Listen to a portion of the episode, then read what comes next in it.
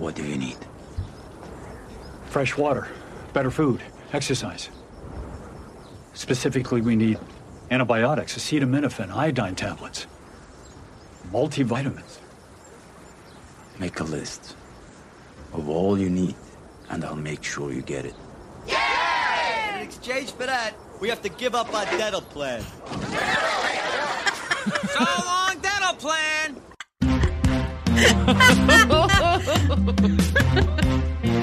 This is the Extra Hot Great Podcast, episode 217 for the week of September 3rd, 2018.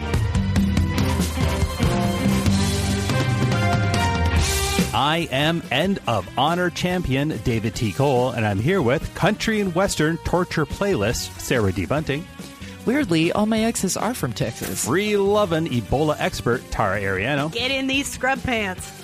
Secretary of Defensiveness Caitlin McFarland, I don't know what you're talking about. and CI Ageless Emily Gipson. My birthday is next week, and I'm not aging a day. Welcome to Extra Hot Great. We have two wonderful first time guests, Caitlin McFarland and Emily Gipson from the ATX Television Festival. Hello. Hello. Hi. Welcome. Um, we are here today to talk about Jack Ryan. We're starting to get into the period where there's just a shit ton of premieres coming, and you chose this from a list of several different options. Caitlin, why don't we start with you? What was it about Jack Ryan that that you wanted to that made you intrigued about it enough to have it be our lead topic this week? Is it because you're both ex Marines?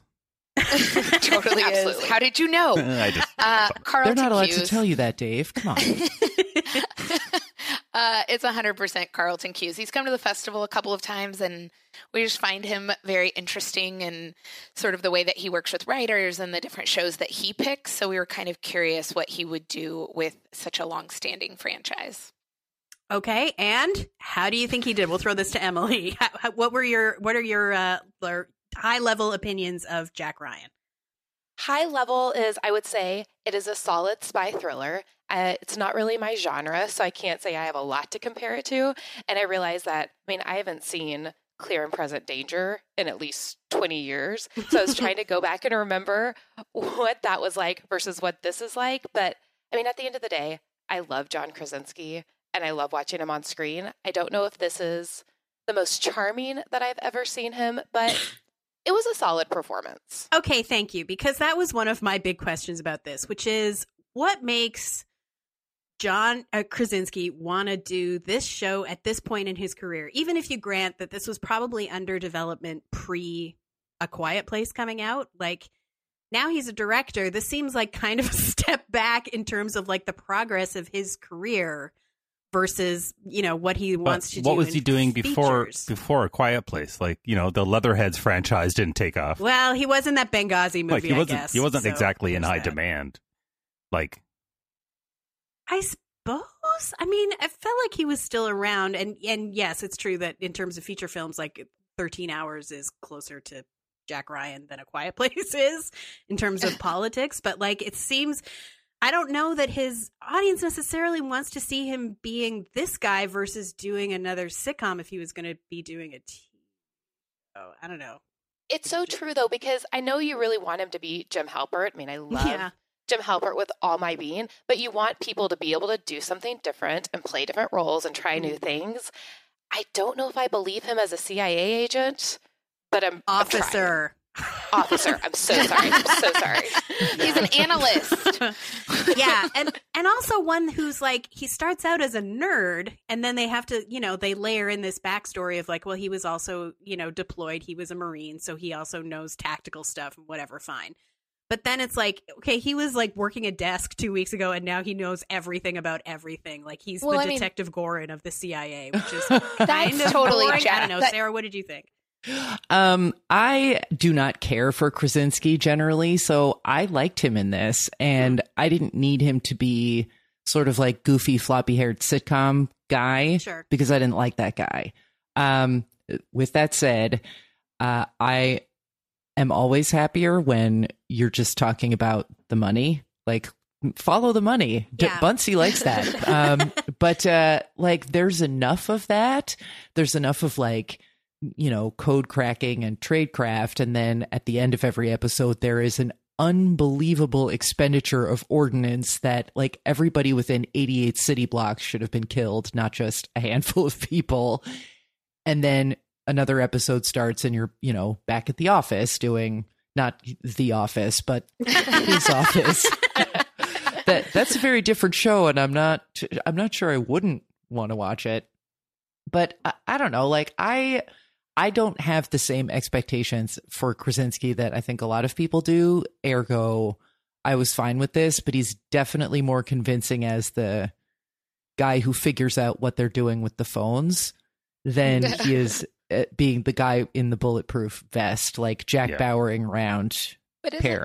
that isn't that what Jack Ryan is? Like, I mean, I had to go back and look at how big the franchise was and how many people had played them, but it's supposed Yeah. to be kind of the nerdy, unassuming guy that's a little professorial that like all of a sudden can save the world, which does go into Krasinski's sort of model, but I I think my overall feeling of it in general was like it was way more procedural than I thought it was going to be Mhm. and I I don't know that I needed eight hours of it. I I, I want I want to like it more than I do. Ultimately, it's like a little too much terrorism for me, and I I understand that that's the point, but I don't know that I want to live there. Reduce Right. terrorism by, oh, let's say 30%. It does feel like it could have gotten it done in six episodes. Like eight was a little much. I agree. But Dave also had to watch it with me complaining a lot about the politics of it. So Yeah.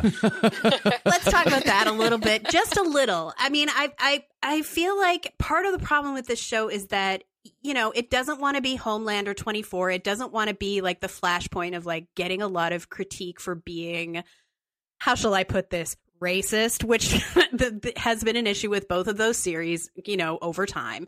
And so I feel like it tries to throw in, you know, moments that that show you the antagonist's humanity and like how they got to where they are and then other moments where like for example a french police officer is asking jack ryan like how can you justify working for the US government given all the terrible things the US government does and those are valid but I also feel like the show is just bringing them up to bring them up and then not really delving into what the question is or giving a Oh, they don't do anything answer. with all of that. Like all of the sort of ethical dilemmas that Jack Ryan faces being a Boy Scout in a dog eat dog environment is that Yeah. he will bring up that he is morally conflicted and then just sort of putter around and do nothing about it. So the show is sort of like having his cake and eating it too. It's like, well, well, we want credit for bringing up that this could be a bad thing they're doing, but we don't Mhm. want to stop anything from happening. Like, like that is sort of like the only evolution of sort of the formula from where Tom Clancy was in the 90s writing all this. Like for me this show is basically dude airport novel the TV show, right? like this is the Yeah. kind of Yeah. stuff that people 40 to 65 year old dudes in airports are reading from 1992 to the present, right? Uh-huh. it is actually a really good adaptation of a Tom Clancy project. It's just not very sophisticated in its point of view and its execution for 2018. Like it's still sort of trapped in a a couple decades behind us. And it shows. And it kind of Yeah. can be frustrating when their reaction, their sort of like tip of the hat to time has passed, is these just fleeting moments of Jack Ryan being all snooty because the world isn't quite as black and white as he would like. Yeah. Was this a problem for you? I'll throw it to Caitlin. Did did you think that these efforts were necessary? Did they work for you, or did it just slow things down? I think it probably just slowed things down, but I completely agree that it feels strangely dated. Like, it, Mhm. and you're right. Like, it's Yeah. not exactly Homeland and everything else. It's just like there. I- I might talk about this with another show a little bit later, but that like ultimately, it felt to me like I've seen this before, and if I wanted to see it again, I could go watch one of the five movies, and that feels a little harsh, but it it didn't feel like it was doing anything really different enough to warrant me spending that amount of time with them. Yeah, Emily, what do you? yeah, think? that's. Oh, Oh, go sorry. Sarah. Go ahead. Uh, that's about where I was with it. That it's like, well, we have a homeland, and that one is like out there enough. I'm not sure I need I'm not sure I need another one. And this one doesn't have Saul. Like it has Bunk instead of Saul, but it's not quite.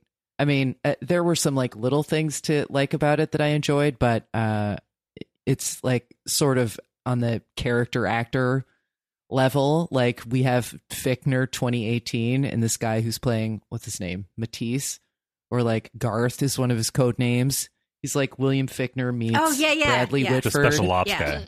Yeah. Yeah, yeah, yeah, yeah, yeah. the one who has the country and western Right. playlist. Right. He's like, I'm more of a George Strait guy. I mean, yeah, yeah, I'm into him. I also think it's pretty amazing that Timothy Hutton is just completely leaned in to the point of being submerged into this like new um typecast that he is, which is this like um gelidly amoral middle management like twat corp guy. Um he's really good at it now. I get I mean, I had a huge crush on this kid in like the Turk 182 era Sure. and he's not crushable anymore, but he like is crushing it as a like douche. It's like an associate vice douche, which is what he always seems to play now. So there was some stuff that I enjoyed. Um I wasn't bored, but it was like once, you know, once I reached a stopping point and went to do something else, I was hard pressed to see why I should pick it up again because we we already have this. I think I know what soured you to this show, and this takes place about 10 minutes into episode Uh-huh. one. yeah. Dr. Ryan, tough loss for your O's last night. Could be worse, Harold. Could be a Mets fan. Oh, I had an all caps note about that shit. You're the worst team in baseball. Fuck you. Especially since you know Krasinski is a you, Red Dave. Sox fan. That's like a double fuck you to you personally, Sarah. yeah. I but Dave, I feel seen. Thank you. I had proposed that as the intro. If we're talking about people that we have crushes on, can we talk about the um, brother of the main terrorist, played by Haaz Sleiman? Sorry if I'm pronouncing that wrong from The Visitor, because holy shit, that guy's so hot. So hot. Hot with someone's face appreciate on that. his and a corpse face on him in, a, in an army base. Like, just real foxy, in my opinion. Yeah. I have to I, say, I the mean, corpse main face. terrorist. guy- Oh, that was awful. Oh, the corpse face. I didn't. I realized when they brought in the bodies, and to be fair, I've only seen the first two episodes. I watch things very slowly, so the That's fact that I've seen two is a big deal. But when they brought in the corpse face, I was like, okay, there's obviously something happening here. And I Mhm. are they alive? Are they not really dead? And that I didn't see coming. That was Yeah. the one twist so far that I was like, oh, that that got me. I wasn't sure how they were going to do this. Yeah. I thought that was pretty good. Some of their, I mean, I won't spoil the end of the series because as much as I bitched about it, we watched all of it. We watched all eight episodes because It happens. it goes down easy. Like it's it- Yeah. politically, it's it's not great, but like it's really well made. It's it's effective and and it's it's very highly watchable. I would say. Yep, It's is much definitely the airport novel of TV shows, and everything that it really is. Like it, it's it's it's it's very consumable, even though as you're watching it, you're like, mm, you know, Yeah. some of the stuff you they're have doing. to say is nice that it is like Amazon where you can watch them. Yep. You can watch them all at once, right? Yeah. Like there Mm-hmm. that's what it has going for it in today's TV viewing is when you're looking to consume something, you don't have to wait week to week when you Totally. may have sort of teetered off on week Yeah. three. You're like, well, I'm here. Fine. Yeah. Yeah, absolutely. Like if I had to wait a week in between episode one and episode two, like episode one, I was like, eh, episode two, and then like we just kind of got into a rhythm where we just watched them all. But like, if there was seven days in between those, I would have forgotten about it. For You're sure. Like it's it's not Yeah. top tier prestige television, but Mm-hmm. it's very watchable. I do have, but I think the biggest thing that annoyed me from the first episode was that they had to show how smart he was by the fact that he could answer Jeopardy questions. I know. I wrote that down Oh my- too. Yeah, I- c- that that is. happened- Can not we doing just it. Put that doing away for like Ugh. five years as a signifier? Why? Like, oh my god, we get it. Not only getting Yeah. Jeopardy questions right, but getting Jeopardy questions right that nobody on the game show were getting right. It was all the yeah. Oh yeah, He wasn't Yeah. answering them correctly though, because they were not in Jeopardy we format. were not. Yeah, Which I think disqualifies him.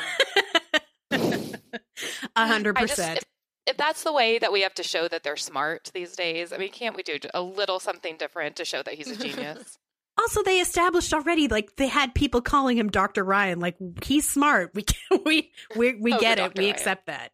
Uh, th- uh, one thing I noticed in, in this uh, uh, show, and it was kind of funny because we watched another geopolitical thriller, uh, season two of a show called Occupied, which is from Norway, and it's about a Russian invasion of Norway and sort of resistant movement that that pops up.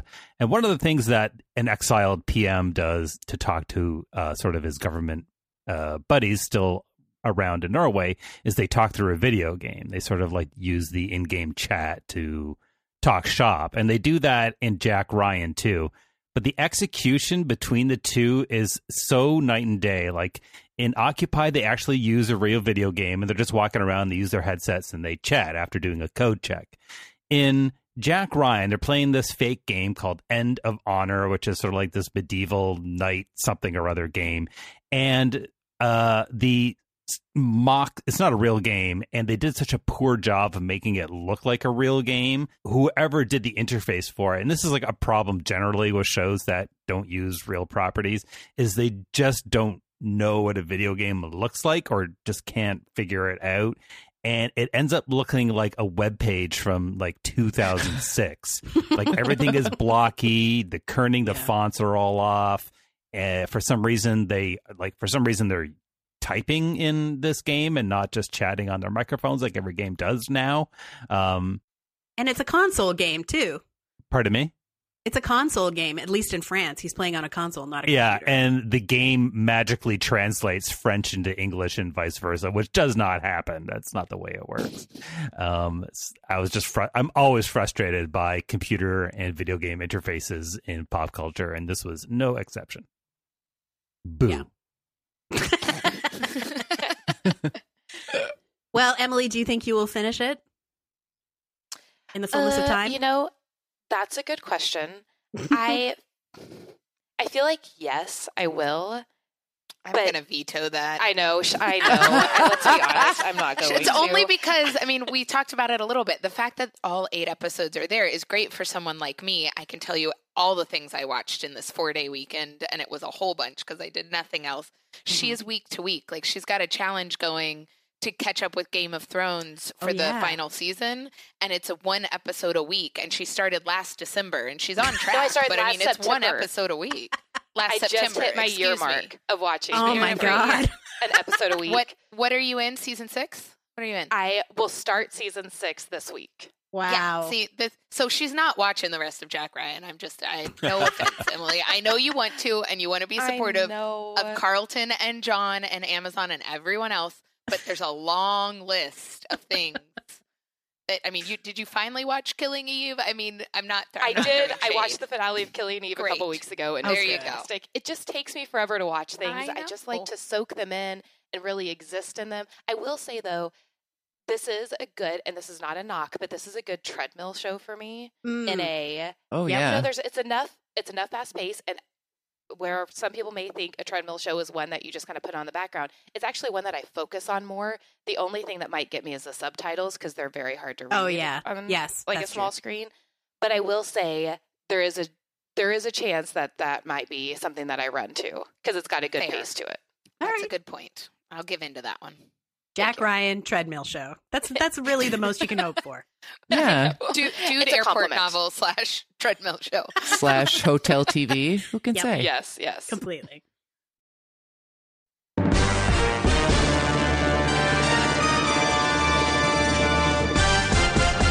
It is time to go around the dial talking about something we're watching on TV these days. First stop, Tara, take it away. Well, we watched. I have two items today. I'll start with the uh, the more adult one. We watched the first two episodes of USA's adaptation of The Purge. Uh, if you're listening to this podcast the day it came out, only one has aired so far last night. Um, this is okay. I mean, it's kind. It's I won't say it's an anthology show, but it's sort of. I mean, you know what the premise of The Purge is, and so this is sort of like it, it's. It follows, I guess, three and a half storylines. Dave, would you say? Sure. Um, so there's one where there's a guy who's just come back from being deployed and he's trying to find his sister.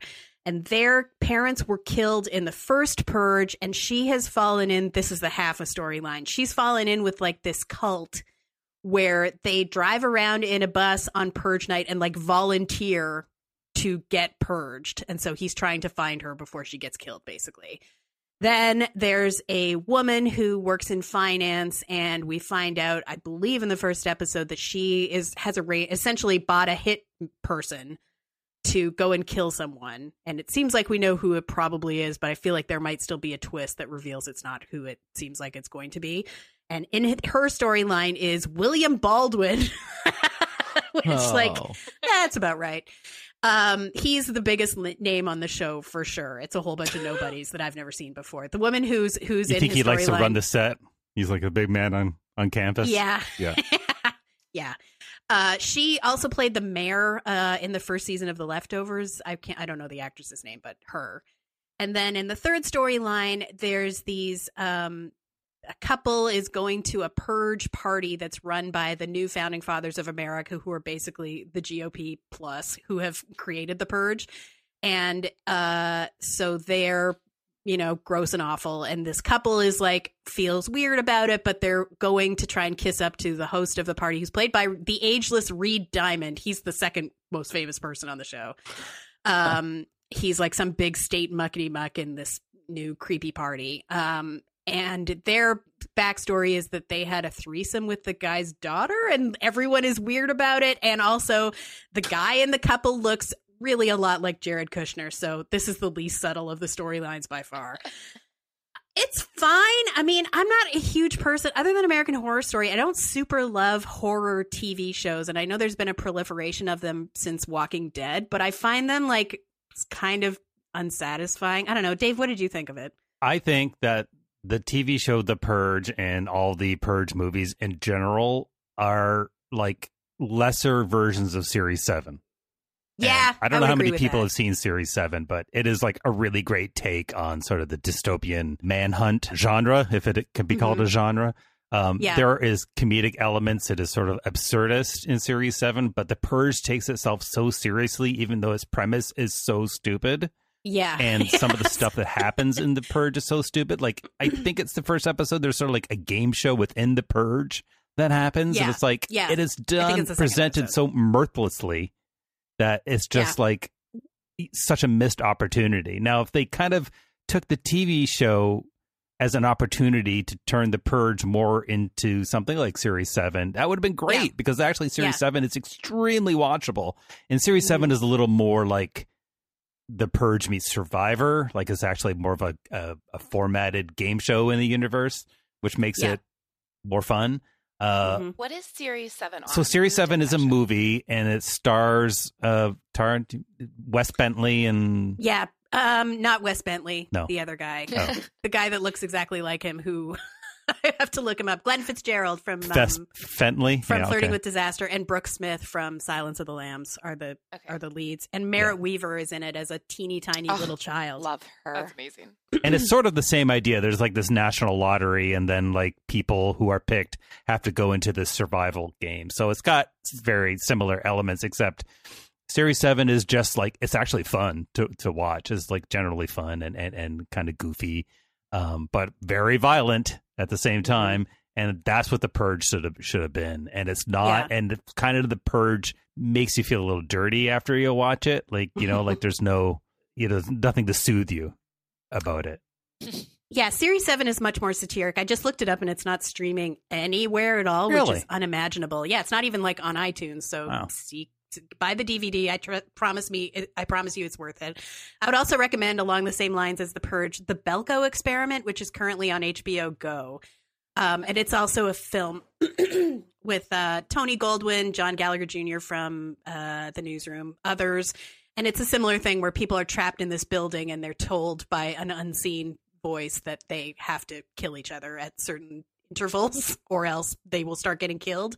And um, I just watched it last week, and it's it's much it's much smarter. It's more along the Series Seven lines. Also, just to backtrack for one second to Jack Ryan because I forgot to say this when we were talking about it. Storyline with the drone pilot never came up in our discussion, perhaps because some of the people didn't get far enough for it. Uh, it's really dumb. It's like that's for sure the worst thing about the first season of Jack Ryan. It's like handled in this awful, stupid, ham-handed way of this like grief-stricken, remorseful drone pilot guy. If you're interested in that story done well, um, Eye in the Sky is also uh, it's streaming. I just I looked it up while we were watching the show. It's on Starz. It's a feature film with um, Aaron Paul from Breaking Bad. It's and Helen Mirren. It's great. It's uh, basically in real time. I want to say, right, Dave? Pretty much, yeah. It's really good. the Purge is fine. I mean, we watched the first two, as I said. I don't know if I would continue watching it. No, I mean, I, I definitely can skip it. The other problem with the Purge is like, you know, they have that diverse cast, but everybody is, out of central casting. You know what I mean? Like, it, like Mhm. uh, it, there's there's no imagination in the characters that are happening uh, in the show, and and there's nobody you really want to root for. Like the guy is looking for his sister in the cult. Like, wow, that sister, just let her go, dude. That's like Yeah. that's like. Yeah. and the cult's going to end up being a for-profit uh, entity, I'm sure. Oh, I'm yeah, sure that's the sure. storyline there. But it's Mhm. just like, I just like such a great, stupid, dumb concept for a piece of entertainment. They just sort of squandered it, being too serious, too macho, you know, Yeah. too everything. Yeah. You can also imagine a Ryan Murphy taking this concept and doing Mhm. something like really perverse and weird with it versus this, which is just like, eh, it's very average. And then some, occasionally someone gets hacked up with an axe off screen. Yep. Anyway, at the opposite end of the spectrum, I also watched all of Anne with an E this week, which is on Netflix. If if I may, Tara, next time you have something like this, you should do you should alternate episodes. One episode of The Purge, you know, cleanse your palate with Yeah. a with a and with an e, and then get back to the the violence. Sure. Yeah. That's So- a hundred percent something that I would do. Absolutely, that's something that I would do. it wouldn't it wouldn't quite balance out because there's 10 Anne with an ease and we only got three the purges but anyway this is season two of the anne of green gables adaptations on netflix um i think it's coming to cbc in canada later this year i it's it's still good. It's very sweet. I imagine if you know there was a tween in my life i would enjoy watching it with him or more likely her. Um but the and the and I also appreciate in theory the way that they have tried to expand upon the world of the book by bringing in like making it not so uh bound by its actual time. So we have like a major um non-white character this season. Gilbert goes to work on a ship and he meets this trinidadian fellow you know coal stoker and spends some time with him in trinidad and brings him back to avonlea and you know then they can get into like prejudice and stuff. And that's all very interesting and fine. Where you kind of lose me is when Gilbert Blythe from Avonlea, Prince Edward Island, is in Trinidad, happens to be walking by a brothel at a time when a pregnant woman gets thrown out by her brothel mother, goes into labor, and this like 14 year old kid from fucking Prince Edward Island delivers her baby. Like, I get what you're trying to do. This is supposed to tell us, like, this is how he figures out he wants to be a doctor, but come on. Tara. like, Tara, come on. babies are are just human potatoes waiting to be dug up from Mother Earth. Totally. Anyway, it's it, it's it's a very sweet season. The show is really cute and it's extremely earnest. It's like it really the diametric opposite of the purge in every way. So, if you liked season 1 other than the ridiculous plots, sometimes uh season 2 is still also very good. And for my plug, I will mention that Netflix also just got season eight of The Great British Bake Off, aka the first post Mary and Mel and Sue season, which aired in the UK around this time last year. Why is that so? That's so long. Holy cow. I know, Yeah. I know. I think there was like some wrangling with whether PBS was maybe going to get it, and then Yeah. PBS we have found out subsequently is never going to air that that the show anymore, uh, like new seasons that are being produced Right. because now it's being produced for commercial. I commercial. feel like when PBS touches a show from England, the timeline gets seriously screwed up. Like they Yeah. they And don't they don't honor everybody's desire to see the show on basically the same schedule as the rest of the universe. Right. So PBS has just finished airing season five of what they call the Great British Baking Show. So I have no idea. Whatever. This is this. This is this, the first season with the new hosting and uh, half Yeah. judging team. Which was fine. Yeah. Everybody was so worried about the judge change, and it was exactly the same show. Like no Okay. worries about the new cast. Yes, Dave covered uh, a bunch of these because as we were doing season eight last year, uh, Adam was traveling a lot, but we covered all of them on the Two Spotted Dicks podcast on this very network, and we are surfacing them again.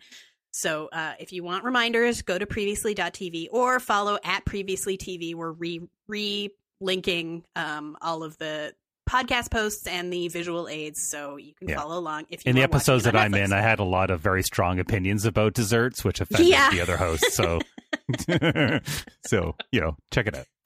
Yeah. All right, on to Caitlin. What do you have?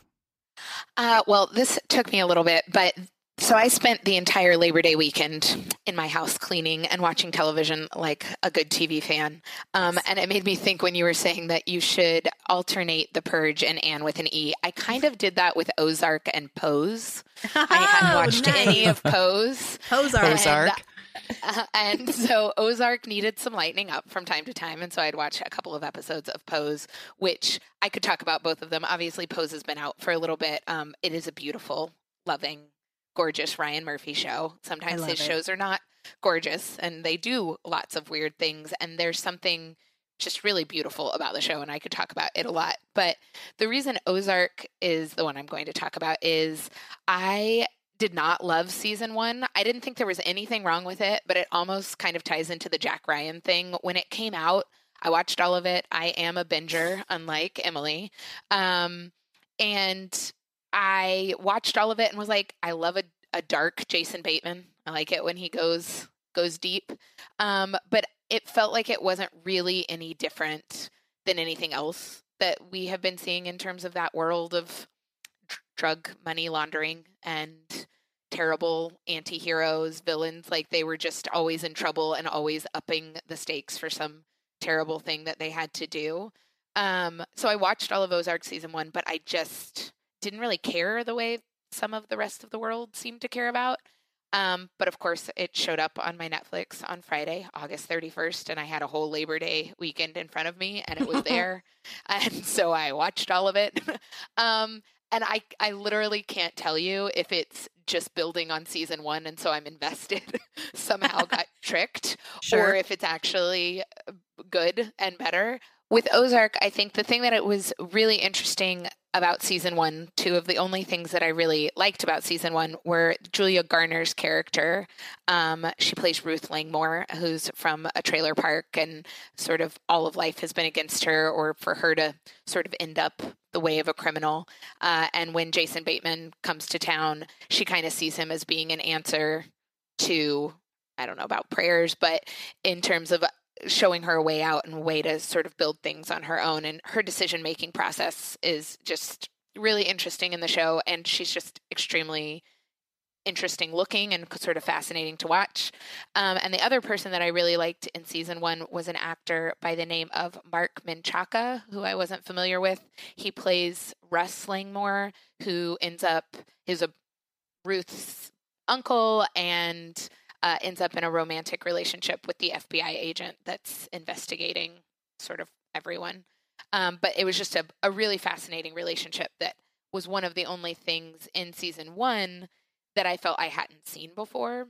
And so, season two, the thing that I think was really interesting was the way they use the two of them, but also the way they build out Laura Linney's character. I think season one sort of starts with uh, a marriage on the rocks, and so Jason Bateman's not really spending a lot of time with her, and their their marriage is just not all that interesting. He's doing a lot of things on his own and sort of hiding them from the family.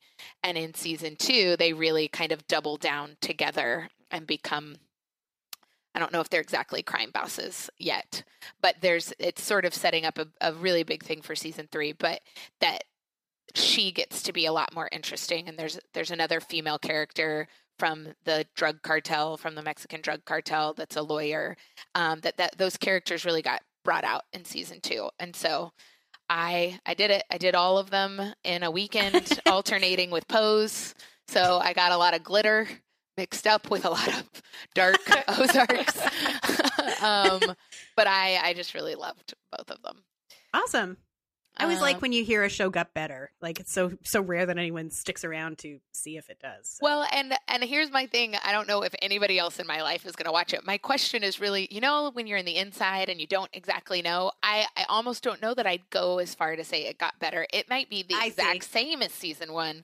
I just kind of gave in and was familiar with it and Uh-huh. sort of had it's it's the thing about like honestly even Pose was this way. The pilot is Pose's pilot is very long And I had this thought when it was over of like, not that I was in love with the show or not in love with it, but like, this is going to sound like a very obvious statement, but when you start something, you don't know them yet. Right. Uh, so, like, it's hard to be invested from the get go uh, and to care what they're doing and to care about these characters. And so, I think it's really interesting, even going back and rewatching shows that I've come to love because I just really got to know those characters. And if I go back and watch the pilot, I'm like, oh, I know you now. I'm going to forgive Mhm. you for all of these things. like at the beginning, it was like it was harder, and Yeah. it's just there's no way to know outside of yourself, obviously, uh, what what that barometer is. So Right. it's very meta, but um, And, then- for your plug, Yes, for my plug, I am plugging um, our new podcast. It is called the TV Campfire. Um, we've been doing it a couple of months now, but I specifically want to plug our first. We did an original series that led into panels that we're releasing from the festival. So we've been releasing a lot of live conversations from the festival, be them about shows or topics. But our first five episodes were these sort of really curated conversations between one or two people um, that were done in a studio and sort of highly produced, if you will. Um, and I want to plug specifically an episode that's called Complex Not Complicated. Um, and it is with Justina Machado and Gloria Calderon Kellett. ooh, Uh, Yep, creator of One Day at a Time and star of One Day at a Time. And it came out of being inspired from a festival panel about actors and female creators talking about a look at women characters, both on screen and off screen, sort of the role of women in television and, and what they've seen get better and just telling all of these stories. But what I really love about what happened in the room with Justina and Gloria is it became about every issue that is not that you want to you know it's not complicated it's complex. Complicated has this really negative sort of connotation uh, but complex is this layered issue and so they talk about race and gender and sexuality and it's just becomes these two women who know each other very well and are working together sort of talking about life and I love it. people should check it out We'll link it in the show notes. awesome Sarah D. Bunting. Uh, in another iteration of Previously.tv, uh, the Big Family Cooking Showdown is a show that I would have written up for what we called the show shot clock feature, uh, in which we let readers know how long we had lasted before bailing on an episode, or conversely, when it had won it, us over, which did happen. Um, I heard about Cooking Showdown from a knitting group colleague. Is this the mumsiest thing I've ever said?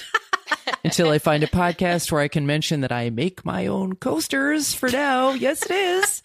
Uh, anyway, it's a British cooking show hosted by my very favorite British Bake Off winner, Nadiya Hussain. Uh, so I really assumed that I would watch at least a whole episode and would probably end up like binging the whole season.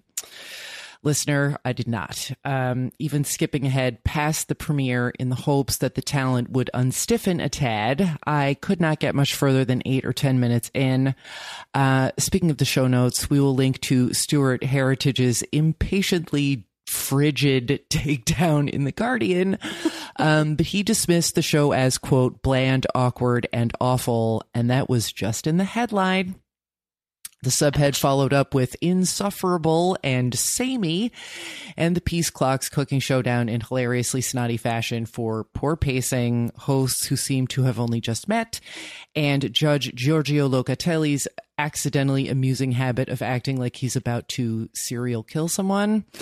uh, the Beeb announced a few months back that it is bringing the show back, but it's swapping out the entire hosting and judging team for a like celebrity MasterChef UK winner and some other person. So the rest of y'all Nadia stands are better off just watching her Bake Off season on the PBS app, which is um, what I was alternating on the weekend: tennis, Bake Off, tennis, Bake Off. Nice. Um, yeah, it was disappointing, but like everything about it is just weird. Like Nadia doesn't get to really do anything that made her so charming. She is wearing all of the makeup. It's just not. It's not a good show. I'm sorry to say. Too bad. Speaking of Beeb disappointments, for my plug, um, this week the Blotter Presents is all about tennis adjacent crimes. And no, I am not talking about Brad Gilbert's fucking asinine nicknames for various players in the ESPN coverage. Or am I? Uh, I'm not. Uh, for a while, it looked like I wouldn't be talking about anything because the internet ate the entire second half of the episode. But I am discussing match fixing with Dan Brady and then Roscoe Tanner with myself. So if you like tennis or podcasts or people on podcasts about tennis who mutter Margaret, God damn it, a lot, uh, Blotter episode 67 is your jam. And uh, with a little assistance from the um, podcasting gods, that will be dropping as you are listening to this, wherever fine podcasts are heard, and also mine. Emily. So for me, uh, as been previously discussed, it takes me a very long time to watch any show. If I love it, I try and relish and make it stretch as long as possible. So I have been watching *Halt and Catch Fire* for the first time. Woo! I love the show. I love the show so much. I saw the pilot at South by Southwest. It premiered at South by Southwest. Gosh, I mean, the year before it premiered, so six years ago, five years ago, and uh, didn't really think it was necessarily for me. For anyone that doesn't know, it's about uh, computers in da- starting in Dallas, Texas, in the 1980s. Doesn't sound that intriguing or that exciting. So I saw the pilot, and it's really four main characters that you're dealing with, and I just didn't really connect to any of them. Wasn't my jam. But then people kept talking about this show, and our office, all of our office staff here at the festival, lo- fell in love with it. Wouldn't stop talking about it. Kept going on and on until finally I was like, okay. Well, I think Cait, you watched it first, right? I did. Jen made a very strong plea for me to get to episode six specifically. And if I didn't like it by episode six, I could give up. But if I liked it by then, I could keep going. And I, I fell hard and deep for them, specifically the ladies. And that's really what it is. I mean, I pretty much I watch a couple episodes a week. Every few days I sit down and just completely tune in, watch the episode. And season 1 is great. All the characters are incredibly interesting and they all have moments that you fall in love with them and the moments that you want to wring their necks. But once you get to season two and it really focuses on the two women, um, Mackenzie Davis and Kerry Bishé, the actresses, and their partnership, I think part of it maybe is being half of a female partnership. You understand a lot of things That's about what it. these women. Uh, no, not at all. not. uh, about what these women are going through and really trying to start something different and the way they communicate. One of us may be a lot like one, one of us may be a lot like the other one. Not going to say which ones. But really, how you look at these four characters and how they each partner up in different ways. I don't think I've seen a show that has that incredible an ensemble and really, I mean, even including John Bosworth, the fifth character. And with that, like their relationships together are so they're just fascinating and they're so deep. And then you also we, where we are with computers and where we are with the internet right now, knowing where this is going and knowing what's going to ha- like you kind of even know what's going to happen before they do, but you don't know how exactly they're going to handle it. I'm just I'm obsessed. And so I just finished season 3, which has a big time jump at the end of season 3 that I did not see coming. And I'm about to start season 4. And I'm, I'm still going to pace myself, but I would say I'll be done by the end of September, which is a big deal. Such Uh, a good show. really great show that really like the second season was such an improvement on the first season like that So that good. direction change they made was amazing yeah Yep. You talk about sure. a show getting better each season, which, as we've said, like doesn't really happen that often. This was Mhm. such a show that each season has been so building on top of it, and each episode, each episode is so interesting that there hasn't been a weak one yet. Yep, hundred percent. real that's talk. the fun fact is sorry that that's the show that I was talking about that when I went back to rewatch the pilot after getting to the end of 4 I liked the Oh. pilot ah. way mm. more than I did at the beginning. It was like okay get me to three four five like who are these people? What's happening? I know I'm gonna like it. But Yeah. rewatching the pilot actually this summer I did it I was like oh I know where you're all going. Like the first time that Cameron goes into Boz's office after you know where what their relationship becomes is like a whole different level layer of what that show is. So Yeah. way I to go, it. him. Dave, what were you going to say? I was going to ask, like, uh, when the credits roll, uh, how long do you do the robot for as a, as a critical? Because I couldn't help myself. Every time I'm just like, beep, beep, beep. true. bum, ba-dum, ba, ba-da, ba, ba. It was like my favorite part of that show was doing the robot every time. You know, I haven't done that, but I think I now have the 10 final episodes to watch, so I think I'm going to incorporate that into Oh, my viewing habits. Totally. I like it. and to plug? So I'm also going to plug the TV Campfire podcast, ATX's original podcast, but I want to talk about What's Your Pitch, which is one of our five original episodes that we did. And this one was recorded with Marta Kauffman and her daughter, Hannah Canter. So Marta, most famously known for co-creating Friends and now doing Grace and Frankie with Hannah, her daughter, we had the two of them come in and talk about the pitching process, what it's like to pitch a show for the first time, what their um, kind of routines and rituals are, whether or not they get nervous. But sitting in this room and now listening to this recording of the two of them talking about one, the pitch of Friends, and just knowing that you're Ooh, listening wow. to the memory of, I'm going to say at least one of, if not the most iconic show Mhm. of all time and talking about coming up with that pitch and what it was like and who they pitched to and what was going through Marta's head. And then really looking at Hannah and the two of them talking about Grace and Frankie and how they came up with the. Uh, they both had different versions of what Grace and Frankie was going to be, and they ended up going with Hannah's idea as opposed to Marta's, and like why that was and how that worked out. Um, and then Hannah also talking about being on the set of Friends. She's an extra in a couple of episodes, which was really fun to go back and watch now. And I think the best moment of the episode is at one point when they're talking about Friends and just what Hannah thought of it. And Marta turns to Hannah and just says, Were you impressed? In this most genuine, beautiful way of looking No. at her daughter all these years later, saying, Did you think it was a big deal? Were you impressed by this? Like, what did you think? And Hannah looking at Marty going, Of course I was impressed. I knew the way she knew. And then- Spoiler alert. I know, but it's so good and it's still going to make you cry. And then another semi spoiler, but you need to listen to it to get the whole gist is Marta talking about what an incredible writer and producer that Hannah is. It was just, it's a love fest between a mother and daughter, but then you're also talking about these two great shows as well as a slew of other ones and how Yeah, they get on air, amazing. which is still baffling to me how some of these shows get on air, both good and bad. So, really going back to the root of these amazing shows. Yay! We'll link that in the show notes too. That sounds amazing. Uh, very quickly, I haven't like really done anything on Around the Dial in a while, and I was feeling kind of bad about it. So I actually just went to Netflix and clicked on the first thing that they were presenting this morning because I woke up really early and couldn't get back to sleep. So uh, speaking about, uh, Sarah was talking earlier about the uh, show Shot Clock. Basically, how long can you last through a terrible show? I'm here to report I lasted seven and a half minutes through Paradise PD. This animated show from Netflix. I knew nothing about going into. Basically, it's like if you like Family Guy, but you wish there was more swearing. This is basically that show. Uh, Mm. The laughs are not to be found. It is like extremely bad. Uh, the first three minutes of the show involve a flashback where the son of the police chief, who is one of the main characters, shoots off his balls in bed while he's having Oh, sex with his wife because he's messing around with a gun. And uh kind of just goes from there. There's also a talking dog just like family guy who was like one of the police officers.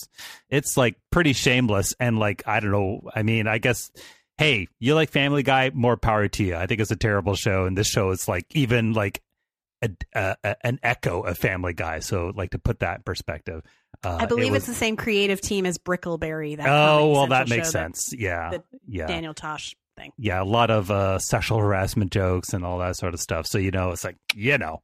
Uh, quickly for my plug, if you're finding yourself in Austin this coming Saturday night uh, with free time in your hands, I will be uh, shooting. Uh, the uh, Austin Anarchy, that's the men's roller derby team here, uh, which I am a part of, but not yet on the you know official team roster because you know I fall down, I hurt myself still. Um, but there is a uh, fundraising uh, Queen uh, Queens of the Rink. Uh, that is a derby match. Uh, everybody is in drag. The funds are split between the team for uh, travel next year, and also the Q Austin, which is uh, an organization that creates safe places for uh, the LGBT community here in Austin. So a great cause. It's a lot of fun. It's like a derby game, but it's like kind of crazy derby, like um, people can buy. I, th- I forget what they call them, interferences or something like that, where you buy a ticket and anytime during the game you can like cash it in. So, for instance, you can force one of the jammers to wear a Katy Perry style Super Bowl shark shark suit, and they have to like play in that for a few minutes, or swap a referee with one of them, or you know make them do all sorts of crazy stuff. So it's Skate you know backwards. it's it's it's it's it's a goofy time. Uh, this is their second annual. Last year was a big success. We're hoping that this year we can raise even more money for the team and for the Q Austin. Uh, we'll have to link the URL in the show notes because our main page for the event is on Facebook, and Facebook URLs are a nightmare to say. So check out the show notes for the uh, Queens of the uh, Rink event in, here in Austin.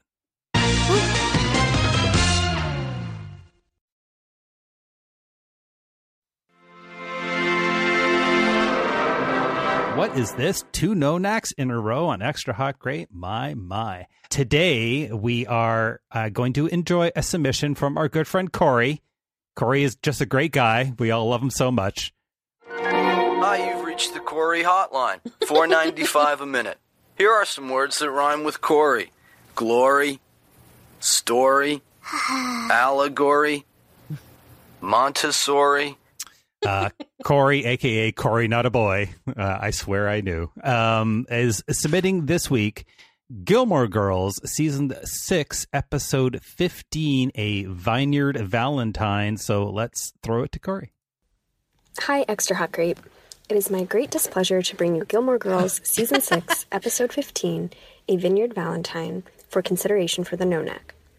Back in the days of Mark 1 of the podcast, I successfully submitted Gilmore Girls episode Raincoats and Recipes to the canon, an episode that featured the show's trademark wit and moving mother daughter and romantic relationship moments. Today, I submit to you a decidedly unwitty episode featuring aggravating relationship drama and inexplicable human behavior. While some may say that there are worse episodes of Gilmore Girls in the seventh season, after creator Amy Sherman Palladino and her husband Daniel Palladino left the show, I would argue that this one is more Nonac worthy precisely because it does bear their imprimatur. It's not just dull or a little off, it's straight up bad. The main action of the plot involves Lorelai and Luke joining Rory and Logan at Logan's family's house on Martha's Vineyard over Valentine's Day weekend. At this point in the series, Rory and Logan are on again. Rory's back to overachieving at Yale after having dropped out for a period, and Lorelai and Luke's wedding is postponed because secret daughter. Lorelai is hurt over Luke's decision to keep her and April apart, which, side note, girl, you're dodging a bullet there. And in this episode, she's dealing with her once charmingly grumpy boyfriend as he descends into hatefulness for legit no reason except that the writers needed to drive these characters apart by the end of the season. So, although Lorelai acts mostly responsibly, and she shows great restraint in not flaying Luke with his own stupid Bowie knife, she does not escape this episode unscathed. Nope, she's saddled with delivering a series of supposed jokes about the whaling history of Martha's Vineyard in a scene that is painfully unfunny and stupidly homophobic. But at least it's interminable. You can insert the clip here, but I won't blame you if you don't. Martha's Vineyard was one of the world's largest whaling ports. Says here people used every part of the whale back then. The most important being spermaceti, used in candle production. Yuck. Couldn't think up a less gross substance to use for candles? You know, it's a good thing I don't drive a compact. Herman Melville once shipped out of Martha's Vineyard. Here's a quote from Moby Dick Oars, oars, grip your oars and clutch your souls now, my God. Pull, men. Wait a second. That isn't the pulling they had to do to get the spermaceti, is it? I don't think so. Let's go. We're already late. Coming. Now, what else? What else? What else? The first people on the island of Martha's Vineyard were Indians of the Wampanoag tribe. This tribe still makes up a large part of the town originally called Gayhead. Hmm, figures. The Indians survive poverty, disease, then get stuck living in a place called Gayhead. I guess. Do you think there's any connection between Gayhead and spermaceti? I have no idea. Poor Lauren Graham. Poor us. Yes, Lorelai is often immature, and maybe her yuck yuck delivery signals some awareness of the stupidity at work here. But sorry, that doesn't make this bit any better. It's hard to watch and not feel bad for Luke for being stuck in the car with this clown. Or it would be. AMC Network's Sundance Now is a premium streaming video service offering a rich selection of prestige dramas, heart stopping thrillers, and gripping true crime series from around the world. Sundance Now believes that life is more enriching when experienced through perspectives that differ from our own. Why is Sundance Now so awesome? Sundance Now's catalog includes award winning original content, international exclusives, and hard to find properties at a fair price. You get premium content and no commercials for as low as $4.99 a month with an annual membership. And you can enjoy it anywhere. Sundance Now works on all your favorite devices. Download the app or watch online on Apple and Android devices, Amazon Fire TV, Google Chromecast, Roku, and more. My favorite aspect of Sundance Now is their documentary library. Pop culture investigations like The Cult of JT Leroy, The Pussy Riot doc, and that must see for Project Runway fans, Bill Cunningham, New York. But the catalog is impressively deep on the true crime front, too. There are lots of films I've covered for my true crime newsletter, but just as many I haven't had a chance to watch yet, and I had to force myself not to start Valentine Road instead of recording this ad, so let's get to that promo code so that I can get back to the film, and you can join me free for 30 days. Start streaming your next obsession. To try Sundance Now free for 30 days, go to sundancenow.com and use promo code EHG.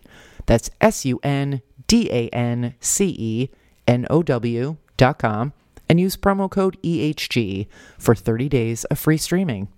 Thanks, Sundance Now. If he weren't such a monster in this episode. He is so slappable and badly behaved, again, for no logical reason. Even when I agree with Luke, Valentine's Day is bullshit. Logan does suck. And I live in Massachusetts, and it is real cold here in February, and I love to complain about it. Even then, I still can't be on his side because for most of this episode, he is simply too ornery to bear and painful to watch. What is this grown man's deal? Leave aside the fact that he lives in New England and owns a restaurant and has cooked fancy shit in past episodes but has apparently never encountered a lobster. Leave that Thank aside. you. Why does he not know how to be a house guest? Why does he not know how to pack? And why can he not see that his fiance is not cool with their whole secret daughter arrangement? Even if she's too passive aggressive to just flat out tell him, like anyone in a real non TV relationship would. Good lord. And what of Rory and Logan?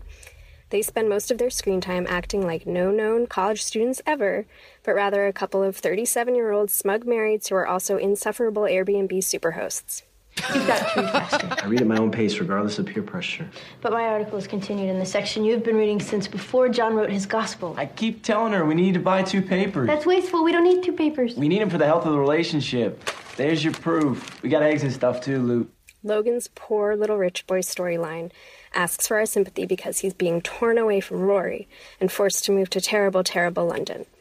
Come on, Mitchum, don't you own a paper in Cleveland you could assign him to? And as for the rich, layered mother daughter relationship at the heart of this series, well, it's barely here. Rory and Lo- Lorelai are at their entitled worst while at the gym and otherwise act little like the best friends they're supposed to be. And finally, the Valentine's Day gift nonsense is as transparently manufactured as the rest of the conflicts in this episode. For me, the brightest spot here is when Lorelai finally gives Luke but a fraction of the smackdown he deserves, and they start acting like a semi normal couple. Otherwise, this is one big black hole of an episode. In closing, it feels a little weird to hope and wish that you disliked watching this as much as I did, but I guess that's the nature of the Nonac. In case its awfulness has faded in your minds since you watched it, I leave you with this. Spermaceti. Thank you. Let's go in in uh, alpha order, starting with with uh, Caitlin. Uh, you you and Emily picked this off the list of submissions. Uh, let us know what your reactions were and whether you co-signed Cory's argument. I mean, hearing Cory's argument is harder to say no to. It's interesting. I mean, we know Gilmore Girls very well. Uh, obviously, we watched it when it was on originally, and then did a rewatch um, when we were doing the reunion a few years ago with 17 people on stage. Um, but it, it's you know, season six is tough for a lot of people, and on my rewatch a while ago. I did rewatch just this episode in preparing for the Nonac, but when I rewatched the whole series a few years ago, I remember being way less offended by season six as much as like Gilmore Girls lore had led me to believe with the absence of Amy. Um, that rewatching it just on its own, not sort of set up by the season that is around it, uh, I mean, I didn't enjoy it necessarily, but I don't I don't know that it was that offensive. I mean, I remember what it reminded me was I hated the way that Luke handled the whole April thing. Like I really disliked that whole wrench in Luke and Lorelai by the time that they were there. Like even in this episode when they're back in the diner at the end of it and April is brought up, the immediate sort of separation of the two reminded me how much I hated the way he handled the whole thing.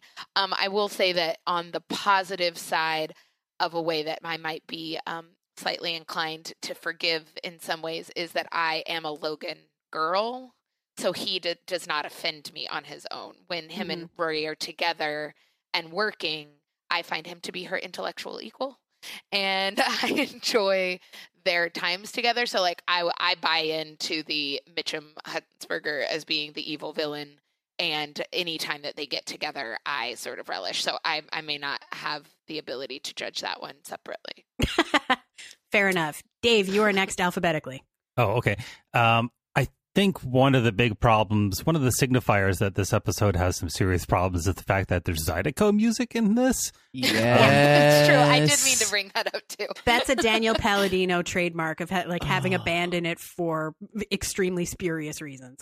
But Zydeco music is especially grating and uh just the whole do you remember in the 80s there was a brief I think it was actually like post Crocodile Dundee, everybody was like looking for the next thing, and so everybody uh-huh. decided it was going to be Cajun culture was the thing. Do you remember O'Grady's chips with that guy? The yeah. O'Grady's. Oh, yeah. Sure, sure. Uh, that's what I uh, sort of associate with Zydeco.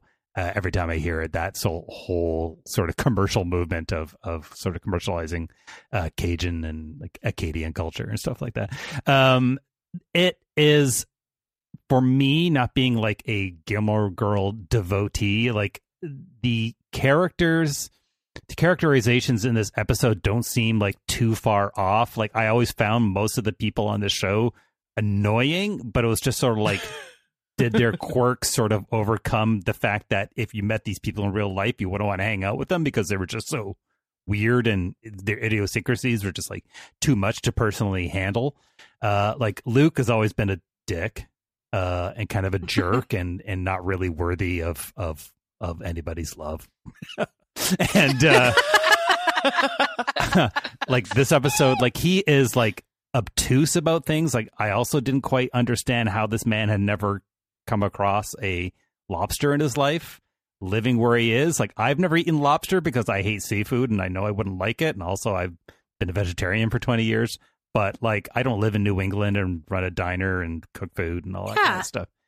Um, the whole spermaceti nag head or Gay Head fairy stuff, like boy, does that not like that really ages terribly. And it was kind of funny. Tara loves to watch King of Queens at night, and like the same thing True. with that show. It's like it's not that far in the past, but they just really have some problems when they introduce uh, you know, gay material into the show, and and uh, it was a little, it was cringeworthy. Uh, the part that actually bugged me the most about this episode, just like little moments, was the moment in the gym where Lorelai and uh, Rory are like just sort of pick up two guys to get massages in the gym. It was yeah. such a weird moment. And like, I don't know what they were supposed to be. Like, are they like just sex idiots that hang around the gym and like, okay, I'll massage you for 10 minutes. Like, it was just such a weird moment. And it just seemed very, like, I don't, like, I guess these characters, I mean, everybody's entitled to selfishness once in a while, but it just seemed so out of place and so like suddenly there. It kind of took me back. And it really was like a, tr- a, a moment that made me hate both characters a lot. Like it was it was bad. Um, but like for the Nonac to be like so bad that it becomes Nonac worthy. Like is is this like that big of an outlier from for this show? Like I understand there's this whole creators leaving, you know, everybody hates the show now stuff.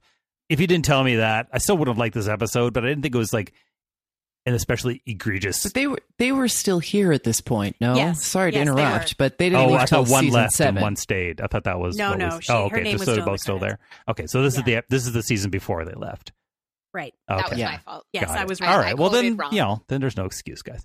Um, I, this episode didn't make me like anybody, and I know, like Gilmore Girls past episodes, like, yo, they're quirky, they're fun. You know, Lorelai's goofy, and you know, like I, I wouldn't want to hang out with her in real life because she's like 110 percent sugar sometimes.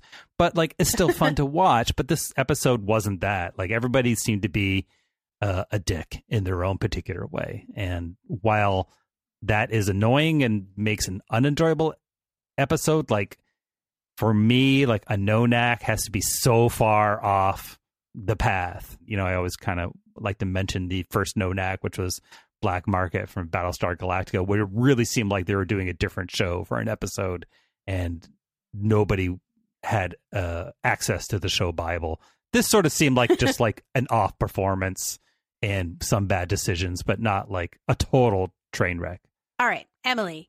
Um, well, I definitely agree with what everyone said so far. And I do think, though, that Cory had a good point in that Dan Palladino did write and direct this episode. So it kind of puts you to a different standard.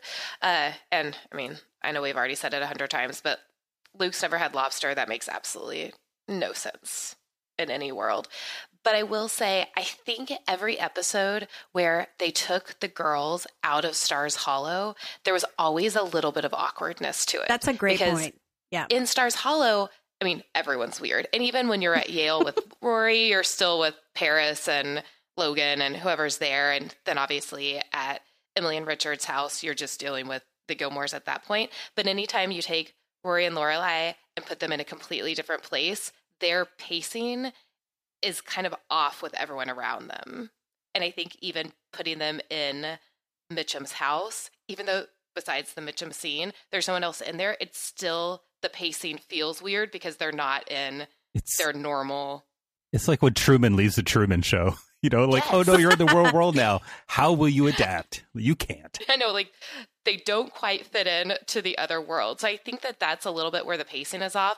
But as far as the Nonac Award, season seven is just a mess. And I get that Amy and Dan were gone, but at the same time, anytime Christopher is in an episode in season seven, I just cringe the entire episode. Any of the scenes where Lorelai and Christopher are getting back together makes absolutely no sense to me. And at least Lorelai and Luke always made sense. And I'm with Cait and the fact that I love Logan as well. And I think that he battles her in the exact right way. So, as far as the pairings go, and as far as the way that they interact, they may be unlikable in moments, but I definitely not as bad as Gilmore Girls had, unfortunately, in the final season. Sarah. Um, I am not a Gilmore Girls watcher. I only ever watch it for canons or nonacs. Uh, so for that reason, although this was a profoundly unpleasant hour of television, it's not that much more unpleasant for me than it usually is to watch this show, which I don't like. So I'm I'm with Dave. Um, like as far as Logan is concerned, Matt Czuchry is dreadful in this episode, but I as far as the character goes, I don't have a I don't have a dog in that fight. Um Oh, Like- sorry. Just while you're on that character, don't buy that many pastries for four people. True. I support that. And don't get prune ever. Ugh, no. Yeah. Jesus.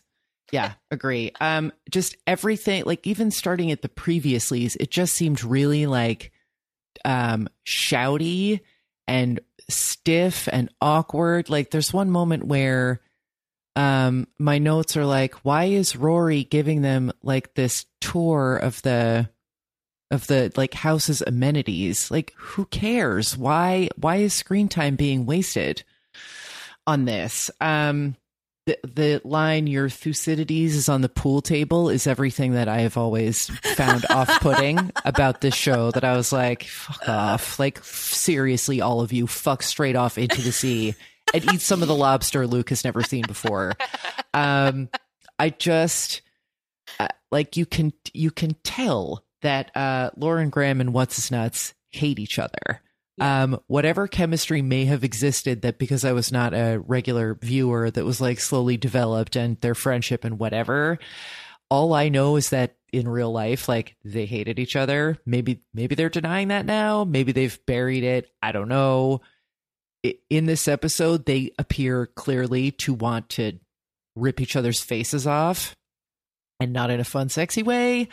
This was just really like, it was uncomfortable to watch because it really felt like everyone involved knew that it was a piece of shit and but and they like weren't committing to it at all like uh, Some of Luke's line deliveries were so vaudevillian that he seemed like he has stepped out of his, himself as an actor. he also appeared to have some kind of like contact dermatitis like in every scene where he's in the sweatpants he's just like doing this weird shruggy thing like in the early seasons of Seinfeld where Jerry Seinfeld was really bad instead of just like regular Seinfeld bad I'll wrap this up. Here's the point. Uh, or wait, one more note. There was this put like Lorelai's like, let me zest a lemon, and it's like, are you five? Like, were you dropped on your head?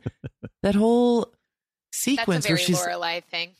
but uh, but it's but still you, like you work you work in a hotel where there's food. Yeah. it goes to eleven. and it just went on a really long time. Like, if that is a very Lorelai thing, presumably regular viewers of the show don't need a fortnight for the fucking point to be made.